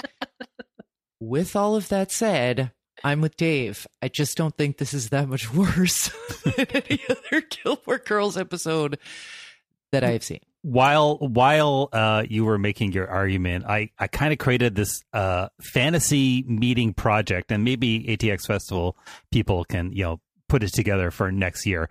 but you get the Oh, God. Palladinos and you get uh, David Milch from Deadwood, and you get them to sort of go back and forth on their sing-songy language from like Deadwood and Gilmore Girls and the way the and, characters talk. and Aaron Sorkin on anything. I was gonna say. Sorkin. Uh-huh. yeah, sort of like a rap a rap battle of TV dialogue, very you know Yes, idiosyncratic And TV. tell me when it's going to be so that I can be literally at the opposite end of the fucking earth. All right. All right, I'll wrap it up. There's not much more to say. Um, this is it, it is very bad. The the how out of character Rory is acting. Not only that, but how they're like hanging a lantern on it. Like you're going to the gym. What? You're going to the gym? She's going to the gym. Like she doesn't go to the gym. She doesn't cook. Like is there any payoff explaining why she does these extremely out of character things at the Martha's Vineyard house? No. Is there any reason for them to be going into like details about which windows to not open other than to fill screen time? Like silence is okay. Jesus Christ. Um, but there's also like like Luke is borderline emotionally abusive in this episode. Like he is just not being rational. And like how angry he gets about all of the slights he thinks Logan is making against him and Rory is like that also never has any payoff. And that basketball scene was excruciating. Yeah. Don't say Yes. sorry. Don't say. Ugh. Yeah. And then bitching about it afterwards, like, he was such a dick. Like, what, what is your, uh, you know, there's no payoff to that. And for Lorelai finally to, like, you know, Cory said in her presentation, like, she, she comes to the point where she finally calls him on his shit and they start acting normal. Like, but she doesn't enough. Like, and she should be screaming at him because he is being, he's acting totally out of line. And Sarah's right. Like, this is, this is over, o- over into where you, it's clear these two actors do not want to spend any time together and like the story is being have having to be rearranged so that they don't get married. One one And- one thing this this episode gets right though is how often people that go on vacation get into this vacation mindset that vacation equals everything going your way and they underpack for the weather. Damn you, San Francisco. Yeah. Hawaii, I, I had to buy a, a sweater in Hawaii the first time we went. yeah. I had was to buy like, socks in Hawaii too. Anyway, yes, it- there's a lot of ridiculous stuff in this episode, but but Caitlin and Emily are 100 percent correct. Se- there's much lower lows in season seven, so as bad as this is, I know it gets worse. So Right. I, I can't I can't vote for a Nonac for this either. But I had a lot of fun shitting on this one though. Oh yeah, Yeah. there's definitely lots to complain about for sure. Like Cory, you are not wrong to present this. There there is a case to be made, even if we did not necessarily all agree. Yeah. All right. So let's put this to a vote. Let's uh, go to Caitlin first. What say you? Nonac or not Nonac? Not Nonac. Uh, all right. I am also uh, going to uh, say not no knack. Emily, Not Nonac. Sarah, Not Nonac. uh, and Tara. Yep, me too. But thank you for the presentation because I loved listening to it. Yes, it was very it was. it was wonderful. All right, guys. So unfortunately, that means Gilmore Girls, season six, episode fifteen, the Vineyard Valentine. Vineyard Valentine's. You are hereby not inducted into the Extra Hot Great. No back.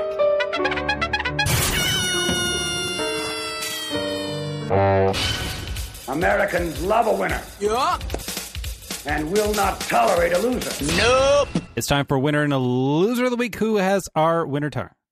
This is breaking news as of this record. Colton Underwood of this past most recent season of The Bachelorette is going to be the next Bachelor. This is notable because he is on the record as being a virgin, despite the fact that he also apparently like was talking to another past Bachelor contestant. The whole the intricacies of the Bachelor Nation ecosystem are very complex and stupid. But anyway, congratulations to Colton, I guess, and to Virgins for Virgin visibility.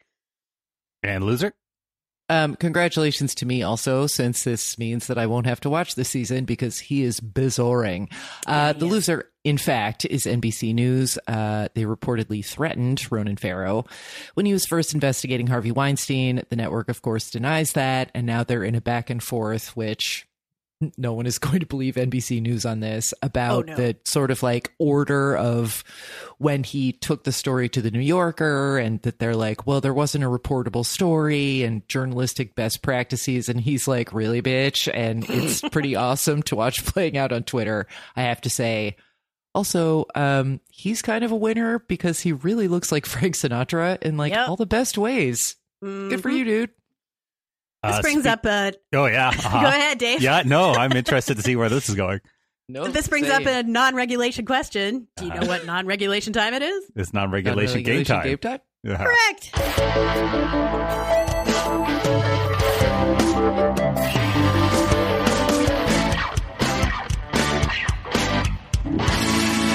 You know, you see, I thought we were going to get some sort of Frank, Frank Sinatra thing there. That's why I was. Oh no, sorry. It's okay, Tara. Uh, you it did it your way. I get it. Okay, it's non-regulation game time because we are between seasons. Whoosh. Um, and so guess what? It's Tube Tunes three, going back to the Tube Tunes vault. This is a game where uh, I will play you. Actually, Dave will play you because he has the clips. He is on his honor to have not listened to them I did not. beforehand. I believe you. He'll play a clip from a TV show. There's no hints. Hear the clip. You tell me what the what show it's from. Two notes. One is that no show is in this game more than once. Remember that. Um, and uh, can't remember what the second note is. Oh, these are all shows that I watch or have watched.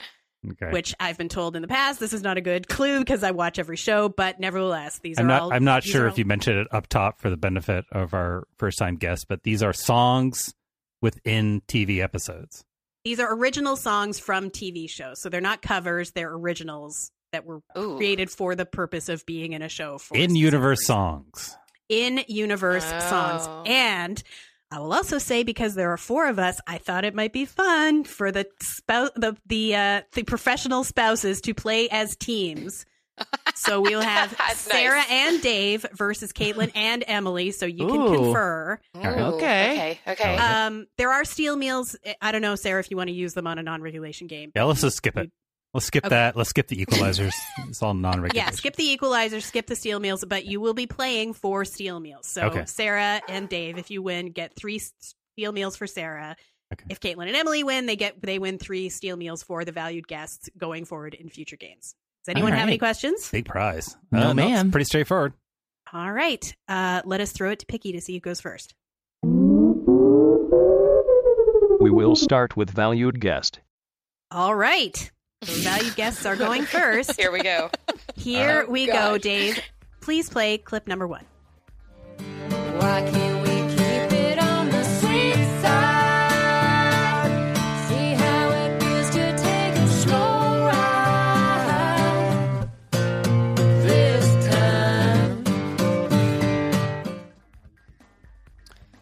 only have one guess. Uh, Go for it because I've got nothing. Is it Nashville? Ding, ding, ding, ding. Correct. It is Nashville. Yeah, Well that would have done. been my guess too. Thanks. For sure. Yeah. Good job. Excellent start. Okay. Dave and Sarah, clip two is for you. My sweet love injection caused a urinary tract infection. I'm just that good. I didn't even try, try, try. I gave you a UTI.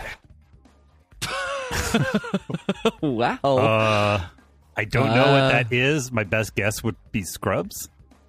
Um, I'm fine with that response. Okay. Uh, we'll say Scrubs, but I'm not really all that uh, happy with that answer. Nah. I would so steal. I know we can't steal, but I no, would but you can say it for for For, glory. for glory. Is it is it crazy ex girlfriend? It sure is. Ah, yeah. Okay. Oh, of course. Nice job. Sorry. okay, for Caitlin and Emily, please play clip three. Hush, my country, go to sleep, fall into a slumber deep. Everything will be okay. Tomorrow is a brand new day, new day, new day. I will just say before you answer, there's two possible answers for this show, and I will accept either one. There's, the live audience is throwing me. Emily, do you know? I have no idea. Um, yeah. I mean, if it's a live audience, all I have is Saturday Night Live, but I feel like that's not the strongest Yeah, of answers. No, I don't think it's that. It is not. Glory Steele. Glory Steele. Go ahead, Dave. Uh, Conan. Correct. He also played it on Late Night with Oh, Conan knew O'Brien. that. That's why he, I would have accepted. Ah. Please play clip four. This is for Sarah and Dave. Cleveland. Where the jet set swing with heifer cats. Shop at Higbee's, then we'll hit the I got this, flats. Sarah. Excuse me, are you a model? no. Oh, you are so skinny. You really should eat something. I say, Cleveland, hello. Love that Herb Alpert Tijuana brass at the Do you know end. what this is. Sarah? Uh, I'm not sure. Uh, that is uh, 30 Rock. Ding, ding, ding, ding. Correct. It is 30 Rock. Not what I would have guessed. Thank Yeah, you, Dave. Good job. Okay, please play clip five for Caitlin and Emily. Dayman! Oh, fighter of the night, man. Oh, champion of the sun. Sun, sun. Oh,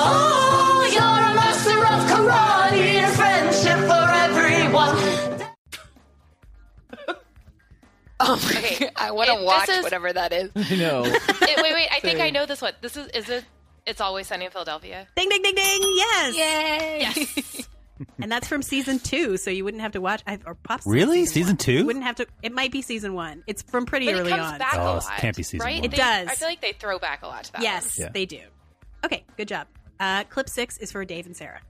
We're the sauce on your steak. We're the cheese in your cake. We put the spring in Springfield. We're the lace on the nightgown. The point after touchdown. Yes, we put the spring in Springfield.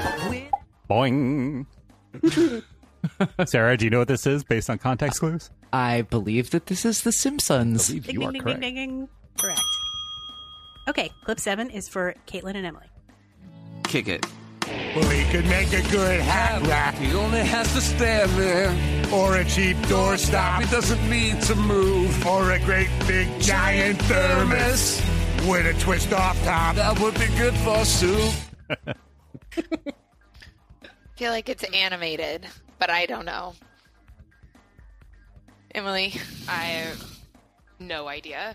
Um, what's a good animated show? You go.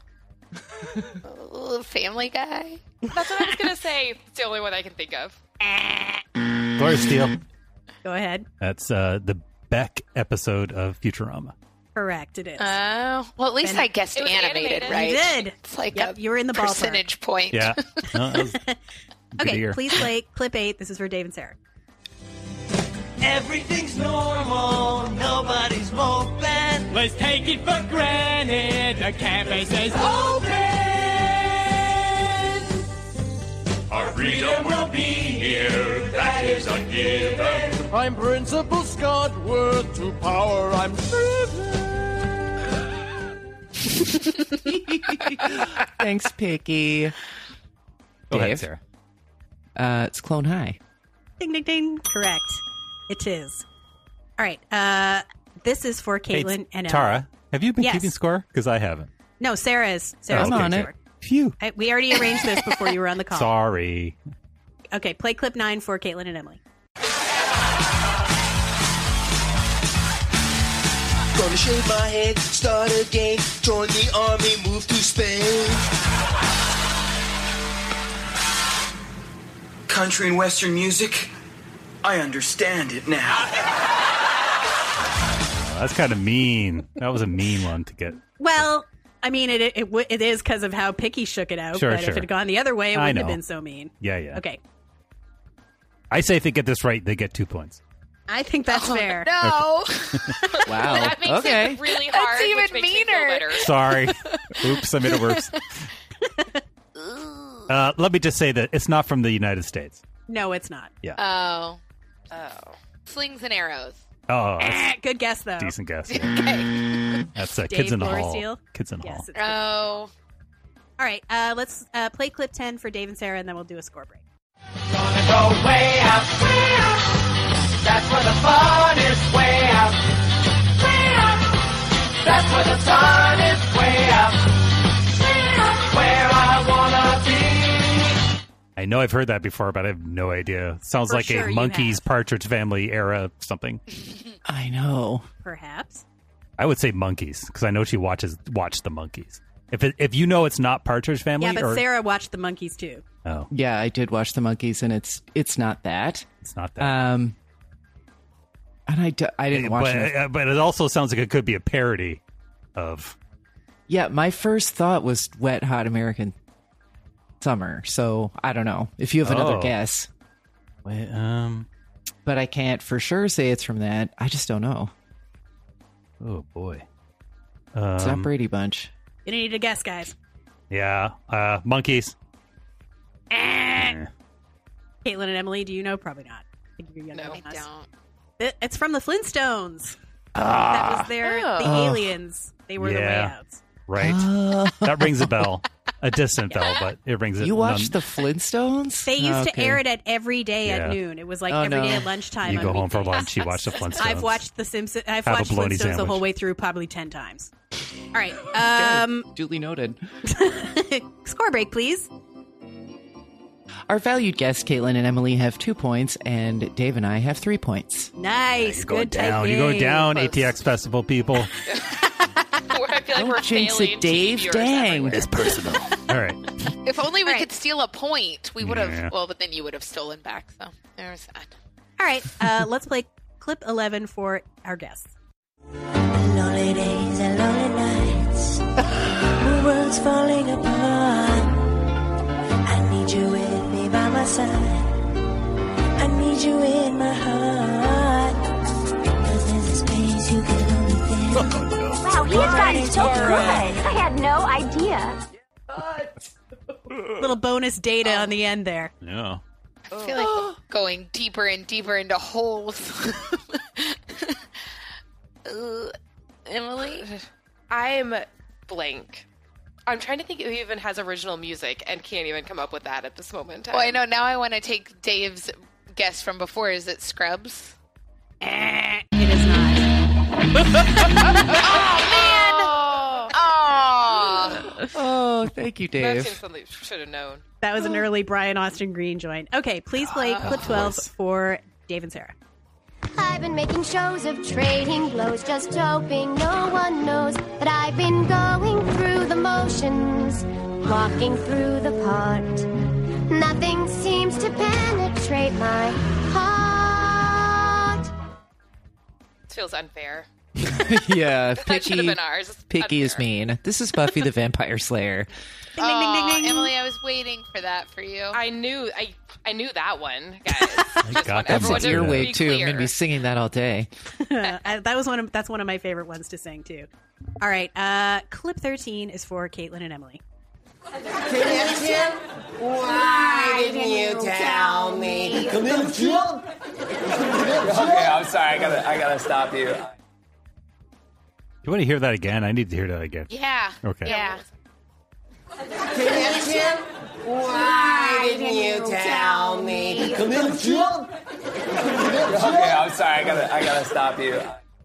That the the voice at the end might be your best clue. Yeah. I'll say That's that. what I'm trying to think. Can you do it one more time? Yeah. Why didn't you tell me? Come in, Okay, I'm sorry. sorry. I gotta, I gotta stop you. I mean, I have a guess. I know that voice. Yeah. I know. That, and then there's a laugh. There's, Yeah. I don't know. It's not Will and Grace, right? Is that your guess? Do you have any? Sure, you can guess it. Will and Grace. It's Saturday Night Uh, Live. Is it Saturday Night Live? Yes, it is. Yeah. Yep. Is that is that Fallon at the end? No, it's Seth Meyers. Oh, okay. All right. Oh, I thought it was Samberg. Shit. Yeah. we're, we're melting. Please play clip 14. This is for Dave and Sarah. You opened up your legs to a square dancing Jew. You got a blowjob from my mom. You're guilty too. He's a crackhead. She's a drum. They sometimes work the steps. I know what this is. Man, I know this Oh, one. I'm sorry. Damn it. Go ahead, Dave. Uh, this is Claws. Ding, ding, ding, ding. It surely is. All right. All right. I feel good about your chances on this one, guys. Clip 15 is Well, for that's- Emily and Caitlin. There was a girl, we'll call her Betty, and a guy, let's call him Neil. Now, I can't stress this point too strongly. This story isn't real. Could sing along. I know. I feel like you gave us that one. I appreciate it. Go, go ahead. Friends. Friends is correct. Ding, ding, ding, ding, ding. Okay, Nice. clip 16 for Sarah and Dave. All right. it- Come back, Lisa. You little love killer. Come back, Lisa. Lisa Miller. I, I, you're just doing this to humiliate me, Dave. Yes, continue. I think even I know that one. Dave? Uh, news radio. Ding, ding, ding, ding. Correct. Okay, clip 17 Spread for eagle. Caitlin and Eagle. Emily. Spread Eagle, thank you.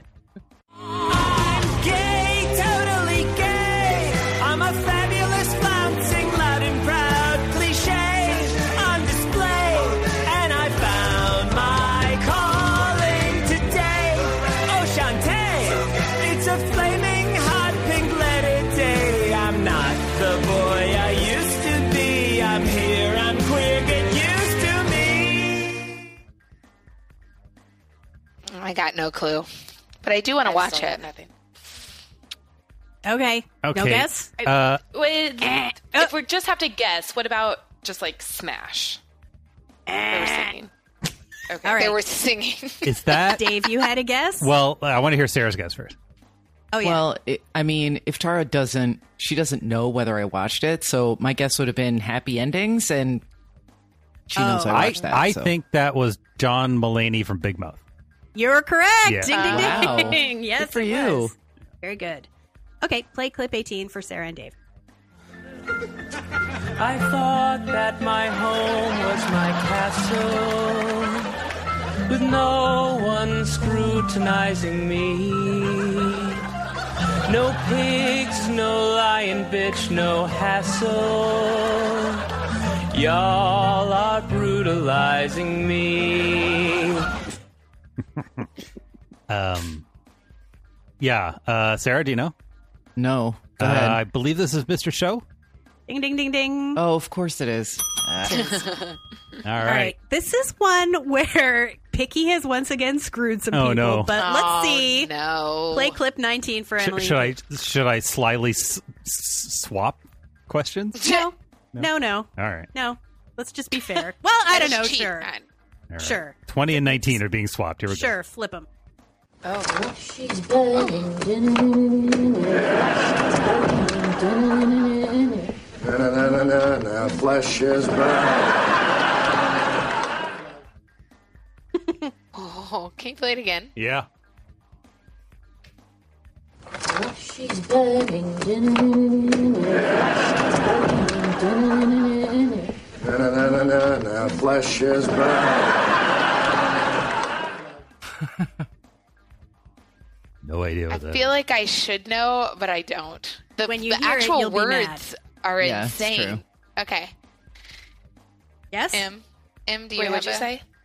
Oh, I don't know. I didn't. I didn't make a guess. No guess? I have no idea. I, I'm going to say Seinfeld.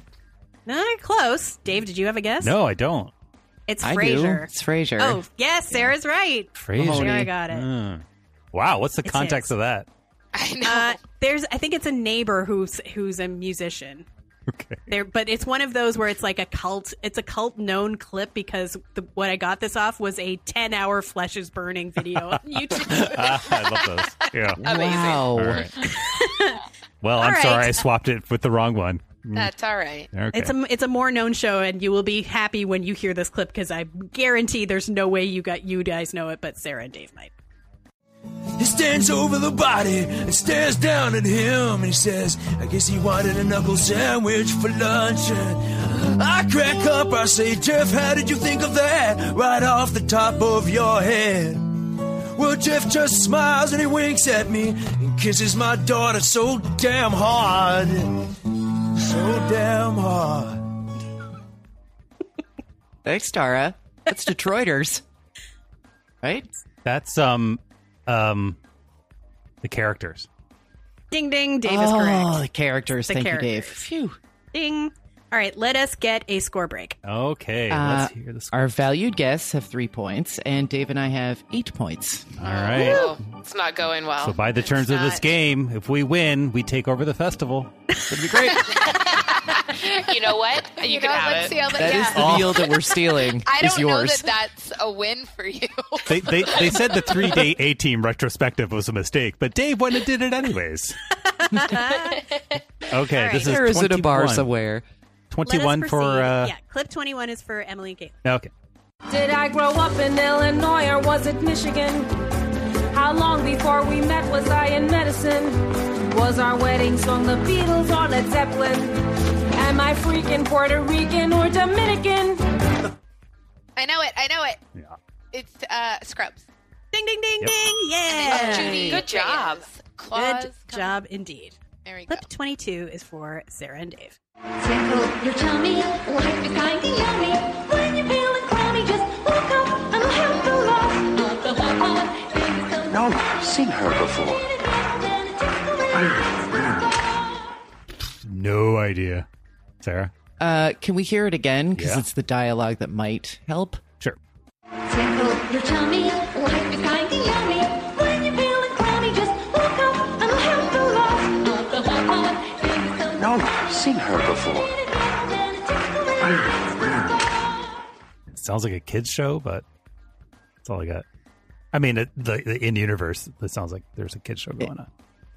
Yeah, I don't know. I mean, do you want to just guess? Sure. Mad Men? Eh, it's Cheers.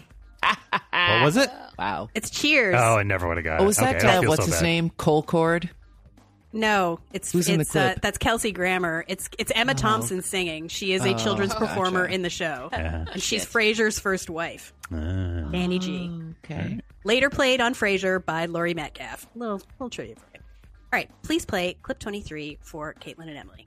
Is that man? That's the first base coach. Have you noticed that he signals every time I approach? Kill me out. Throw him out. Because there isn't a doubt that all men like to play at The national pastime. I only have one guess. Go But for it. I can't place it within the show, but is that Smash? Ding ding ding ding. Mm, yes, Nice. Oh, it is. Nice work. From Because you reminded no? me it existed. Okay, clip You're 20 welcome. Good job. Clip twenty four is for Dave and Sarah. Cause I'll be out of here in no time. No one's gonna blame me, I'll be feeling just fine. Today is gonna be a great day. Country Coasters Magazine, I'm putting everyone I don't remember that song, but I can I can do it from the voices. Yeah, me too. Yeah. Go ahead. Bob's Burgers. Ding ding ding ding. Correct. That's the one that's been running through my head for ever since I wrote this game.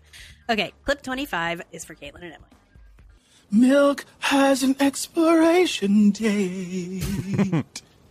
We should do that with the elderly.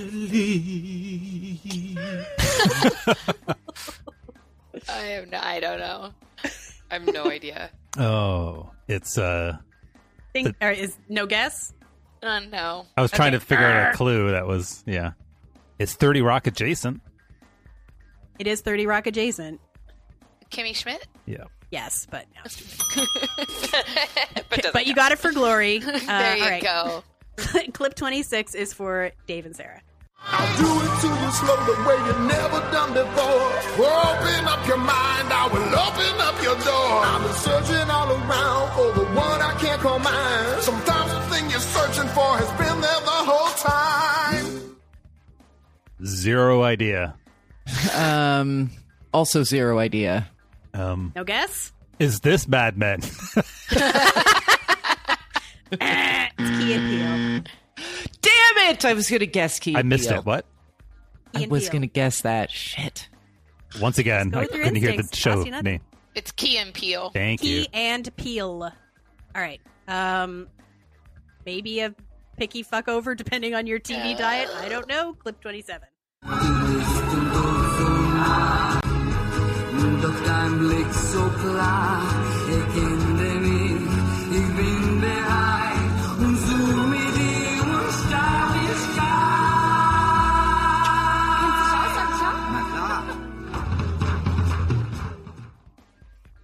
That wasn't that wasn't English. In case you think That was not in I know. English. I could catch that, that. I could catch that. That that was in English, but I don't. Does No that mean idea. The sh- can I? Does that mean the show is not? Yes, yeah, is no, the, it is the not show English. is not in No. English. I will Then tell no. you that. Nope. Nope. We're out. Okay. Eh, Dave. Uh, it's Babylon Berlin. Sure is. Yeah. Oh, you guys have been talking about that show a lot lately, and now I really want to watch it. It's really It's great. Really good. the last episode was a little overwrought, but it was it was a fun ride. Yeah. Yeah, it's really Okay. good. Okay, clip 28 is for Dave and Sarah. Maple girl, we dreamed of being free. But now we know that that can never be. You know what friends are all about. You kick those lion shoulders out. Kick them out, y'all. I'm starting to feel guilty here. Break it down! What? I, I, I'm gonna play that again. All right. Yeah. I feel like I recognize the voice. Maple girl, we dreamed of being free. But now we know that that can never be. You know what friends are all about. You kick those lion shoulders out. Check 'em out, y'all. I'm starting to feel guilty here. Break it down! Oh, that sounds like Kristen Schaal. Or uh, It's Louis. gonna. It's really gonna bug me What's when. her Just a reminder, no show is in this I know. game That's why I'm confused. twice. But I'm, I think I Mhm. may be mis. Is she in something else? Mhm. Hmm. Yeah. Uh, I don't know either. Uh. We could always guess Mad Men again. it's going really well. Uh. Just kidding. Don't Oh, that. I'm gonna kick myself, but I don't know. I don't either. I have a guess. All right. Okay. Is it Flight of the Conchords? No, Ah. but that is Kristen Schaal. It's Gravity Falls, Dave. Ah, shit. Ah. They say Mabel Girl at the beginning of the song. Yeah. Damn. Yeah. Now I I even know the episode. Yeah. Mm-hmm. All right. yeah, it's the boy band. All right, uh, clip 29 is for Caitlin and Emily. Don't kidnap. Kidnapping is wrong to do. We're begging you. Let the children run and play. And the ones you got, let them get away. Then go find something else to do.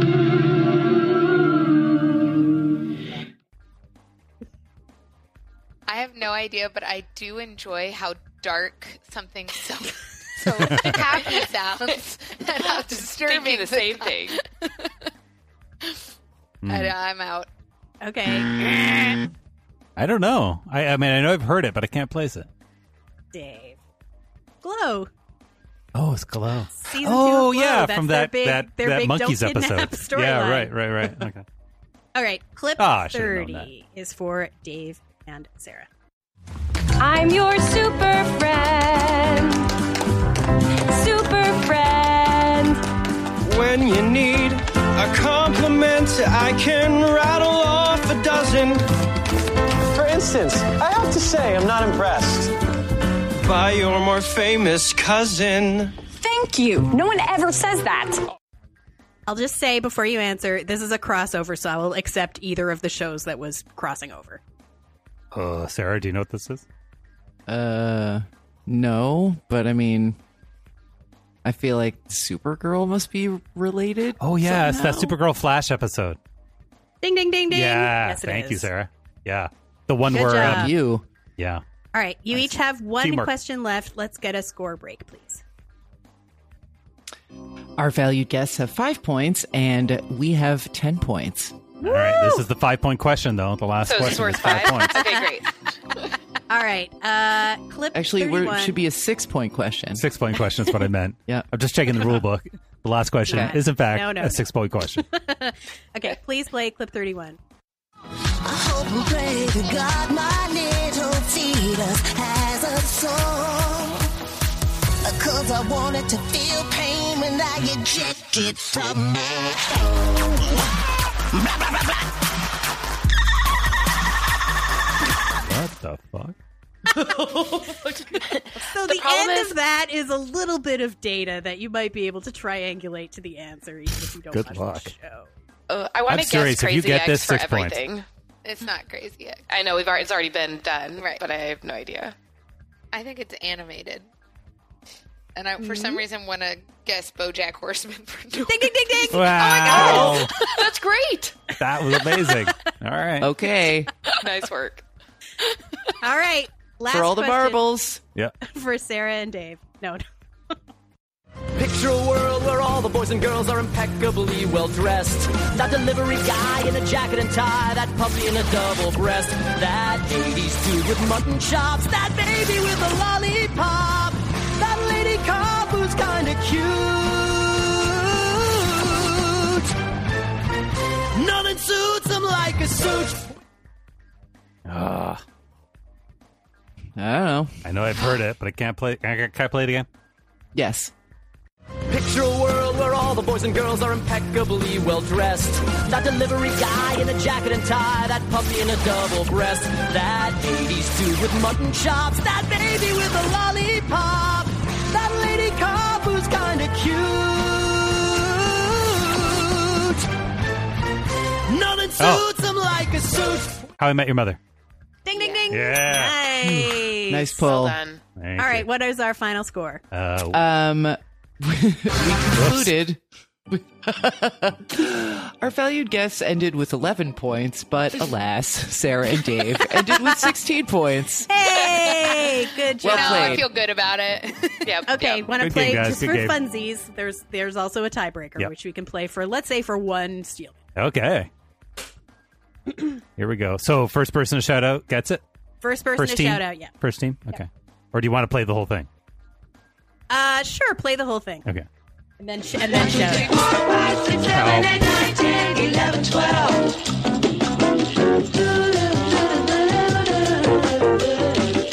Now, be- before anybody answers, I'm just curious how much older we are than our guests.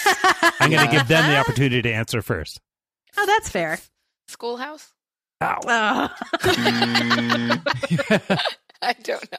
It was Sarah. Dave or Sarah? I, I don't actually know where that's from. What? Electric Company? What was your I am flabbergasted. That is Electric the famous Company? pinball se- uh, segment from Sesame Street.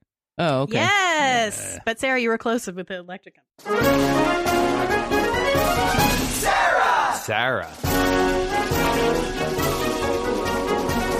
Dave! Dave. And here's where something happens. There we go. well, guys, that is it for another episode of Extra Hot Great. Uh, we did a deep analysis of the CIA thriller Jack Ryan before going around the dial with stops at The Purge and with an E, Ozark, The Big Family, Cooking Showdown, Halt and Catch Fire, and Paradise PD. Cory, not a boy, took us uh, against our wills to Martha's Vineyard for the almost Nonac worthy lobster discovery episode of Gilmore Girls. We crowned winners and losers of the week, and Team Buntsy Cole was the winner of this week's Game Time. Remember, We're listening. Ah. I am David T. Cole, and on behalf of Tara Ariano, Flesh is burning. Sarah T. Bunting, Could be worse. Could be an O's fan. Emily Gipson, Going to eat all the lobster this weekend. and Caitlin McFarland. Dude Airport Novel, the TV show. Yep. Thanks for listening, everybody, and we'll see you next time right here on Extra Hot Great. And let me ask you something. You've been doing this for how long? Almost four years. Oh, almost four years. Holy shit. That's like, wow. I am impressed.